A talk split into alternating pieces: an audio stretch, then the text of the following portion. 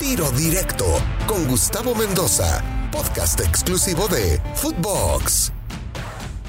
Amigos de Tiro Directo, qué placer saludarles con todo para platicar del arranque del campeonato mexicano, la Liga MX en su jornada 1 para este año del 2022 y que, bueno, pues hay algunos partidos que en duda, otro ya pospuesto, como es el, el de los equipos campeones del fútbol mexicano, pero bueno, hay mucho que platicar, sobre todo de los refuerzos de cada uno de los equipos del fútbol mexicano. Y es que junto al Chato y Barrarán vamos a platicar de esto y muchos otros temas, mi querido Chato, porque hay equipos que la verdad pues han movido el mercado, si tú quieres, local, pero pues de manera interesante. ¿Cómo estás, Chato? Muy, muy, muy, muy, muy, muy. Ah, no, este no es el Barra Brava, eh, mi querido Gus, pero pues muy alegre de estar eh, contigo para analizar eh, todo este de la, todo esto de la liga, ¿no? Increíble lo que, lo que está pasando, el tema económico, lo que dejó estos dos años,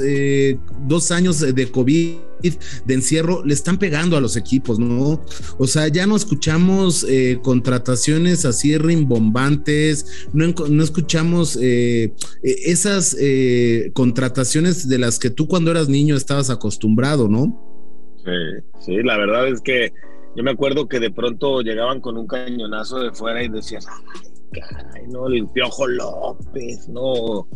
O de repente Bebeto, ¿no? Todavía en últimas Ronaldinho, nombres así que José Mari Vaquero, Guardiola, Chuster, Butragueño, y así me podría seguir con varios, ¿no? Y, otros que no con tanto nombre como Villi, como Calucha, que terminaron siendo grandes figuras. Pero bueno, por lo menos a nivel local, Cruz Azul pues tuvo que ponerse las pilas para poder contratar a Charlie Rodríguez y, deshacerse de Luis Romo, porque a Luis Romo se le iba a acabar el contrato, chato. A partir de junio iba a poder firmar con quien le diera su gana un precontrato. Cruz Azul se iba a quedar con las manos vacías como se ha quedado con Orbelín Pineda y por ahí algún otro, ¿no? Que, se le ha ido ahora sí que sin recibir dinero. Acá por lo menos sí tuvieron que soltar lana, ¿eh? Soltar una lanita para poderse hacer de Charlie Rodríguez soltaron a Romo más Charlie Rodríguez y una, digo, a Romo más una lanita para tener a Charlie Rodríguez. Y, me parecen dos fichajes muy interesantes. ¿Tú cómo los ves? Sí, eh, digo, aquí, aquí entra la pregunta, ¿no? Eh, pues no que Romo y mi querido Córdoba estaban para Europa, amigos, ¿no? O sea, porque Romo ya, Romo ya se veía en, Europa y, y, este, este juego de representantes eh, que empiezan, no, es que eh, ya suena para el eh, Bayern Múnich, ya suena para el, para el Manchester United, ¿no? O sea, pero pues eso hace que pierdan el piso, o sea, lo de Romo en Cruz Azul no duele, lo de Romo en Cruz Azul en verdad no, no afecta porque este último semestre Romo no hizo nada, o sea, Romo no hizo nada. Yo creo que aquí sale más beneficiado eh, mi máquina por el tema de Charlie, ¿no? Un jugador que lo ha hecho muy bien en Rayados, que eh, el convivir con tantas figuras que hay en Rayados, pues lo ha hecho crecer, ¿no? Y él sabe, él sabe que año mundialista, año donde tiene que destacar en un equipo grande, un equipo que no nada más se hable de él en una cápsula como es eh, Rayados, sino que se hable en todo el eh, país y también en el mundo, que es cómo lo haces llegando a un equipo grande como Cruz Azul, un equipo que siempre tiene los reflectores y de ahí, después del Mundial, ya poder seguir a Europa, ¿no? Calladito, sin decir nada, yo estoy para ni madres, yo estoy para ganar con Cruz Azul. Definiendo esos objetivos, mira, Romo da el brinco en cuanto a un salario económico mejor pagado en Monterrey pero no da un salto futbolístico a un equipo que lo proyecte de mejor manera, pues porque no va uno de los equipos más importantes del país, cierto, va uno de los más pujantes, que las últimas épocas pelean por títulos, va a ir al Mundial de Clubes, ese es un, importante eh, objetivo para él.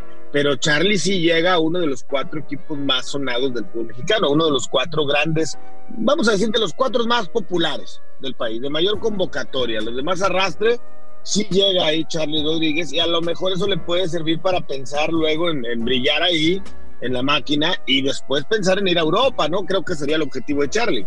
Sí, y está, está en muy buena edad Charlie, ¿no? O sea, e, el objetivo es este año para todos los jugadores, eh, Gus, es llegar al mundial para poder dar el brinco. Ahora, eh, hay algo que me llama mucho la atención, el tema de, de mi hermano Alegría, ¿no? Eh, Jonathan Dos Santos, ¿no? Jonathan Dos Santos, que llega a la América. ¿Por qué carajos llega a la América? No lo sé, tú dime. ¿No? O sea, ¿por qué llega al de los dos más grandes del fútbol mexicano? Pues porque es año mundialista, amigos, porque el Tata lo quiere ver en México, porque el Tata a lo mejor le da pues flojerita luego prender la tele y ver la MLS o prender la tele y decir, puta madre, a ver, me tengo que aventar el Galaxy contra el Seattle ¿no? mejor voy al Estadio Azteca y lo veo. Y si quiero hablar con él, pues voy y lo cito en el, en el CAR, ¿no? O sea, Jonathan Dos Santos firma en el América por el tema de la selección, por el tema de que quiere ir al Mundial, ¿no? Pues yo creo que sí. Mira, yo no sé si el estar en América hoy le garantice un, llamado, un puesto, aunque él, él ha sido considerado en las últimas convocatorias del Tata Martino. No ha sido titular y no ha sido inamovible, eso sí. Pero yo creo que, como bien dices, teniéndolo en México, teniéndolo en el América, pues igual y si tiene más chance de ser eh, visto con detalle, ¿no? Por Gerardo el Tata Martino. Y eso es a lo que él está apuntando. Yo lo comparto totalmente de acuerdo contigo. Él creo que tenía chances de seguir jugando en la MLS. Ya no iba a ser jugador franquicia, ya no iba a ser de los jugadores ah, Pero ya robó mucho, ya robó. Ya, ya, ya ahorró. Ya ahorró, ya ahorró, ya ahorró, seguramente. No sé si al grado del hermano que llegó a cobrar una cifra millonaria en el Galaxy por cinco años, siete millones o algo así por cada año, pero, pero sí llegó a cobrar muy bien dinero. Yo creo que ya el problema de Jonathan no es la lana, no es, no es el dinero, es, es más bien aspirar a una última probabilidad de jugar un mundial y creo que tiene chance. Ahora, ¿cuántos jugadores en América hay en la zona en la que pueda jugar Jonathan Dos Santos. Hay varios, ¿eh? no le va a ser fácil.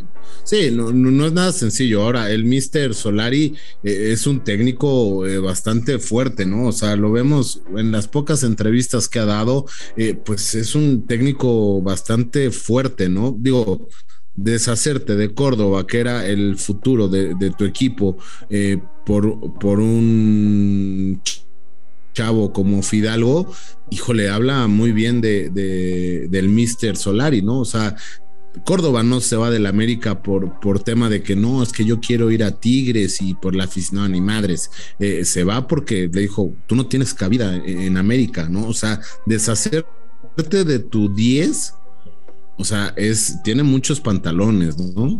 Pero en ese caso de Córdoba, yo ya no sé si era o es un diamante en bruto, una joya, una pepita de oro, de bronce, de, cobre, no lo sé, no lo sé. Lo que es una realidad es que yo no entiendo cómo América puede dejar ir al último jugador de la cantera con proyección importante y que en Tigres va a aspirar a dar un brinco para llegar a estar a otro nivel. Entonces aquí, aquí es cuando entiendo, me queda claro, chato, que Solari no quiero utilizar la palabra secuestrado al América, tiene secuestrado al América, pero sí tiene al América en la mano y a sus directivos.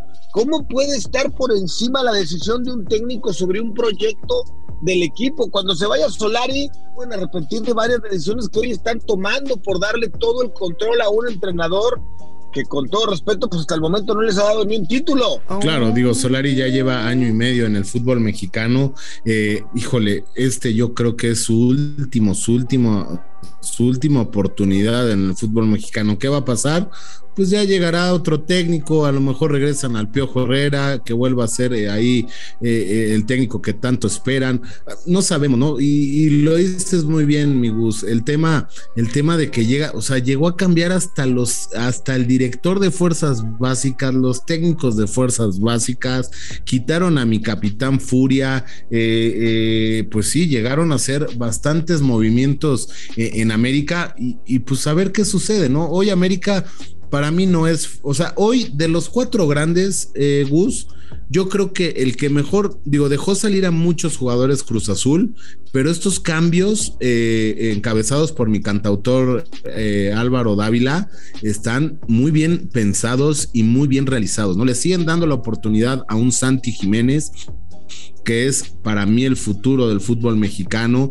Tienes a dos grandes porteros suplentes de Corona, sabiendo que Corona ya podría ser su último torneo también. O sea, yo creo que de los cuatro grandes, el que mejor se reforzó es el Cruz Azul. Digo, mis, mis chivas, pues ni, ni qué decir, ¿no? O sea, mis chivas están para llorar cada temporada, pero eso sí, cada temporada eh, nos eh, despertamos con la noticia de que ya habrá la película de Chivas 4, eh, ¿no? Que tienen más películas que la risa en vacaciones, ¿no? Eso es lo único bueno en Chivas. Pues mira, no sé si esta temporada que han movido menos sus cartas, que han hecho menos rollo, menos, la han hecho menos de emoción y que no ha salido del bocón de Ricardo Peláez a decir, aquí vamos a pelear No, ya, ya, por lo menos ya se, ya nos salió a decir, aquí ya no se va a hablar de fracaso, se va a hablar de títulos. Bueno, por lo menos ya, ¿no? A lo, mejor esta, a lo mejor esta temporada que anda menos bocón, pues a lo mejor te ¿Con quién? Si, compiten por algo, chato. A lo mejor Leaño resulta el Murillo. o sea, eh, lo de. Lo de Leaño, en verdad, híjole, pobre chavo, ¿no? O sea, en verdad, eh, que lo usen como carne de cañón para, para dirigir a un equipo tan grande como Chivas, en verdad que quieran tapar el no tener refuerzos. Digo, increíble, ya se te, ya se te, ya se te abrió una plaza de, una persona que ganaba millones como Oribe Peralta. Era, o sea, ni Paul Van Dyke, ni Paul Oakenfold. El, e, el, DJ que me digas cobraba tanto como el DJ Peralta.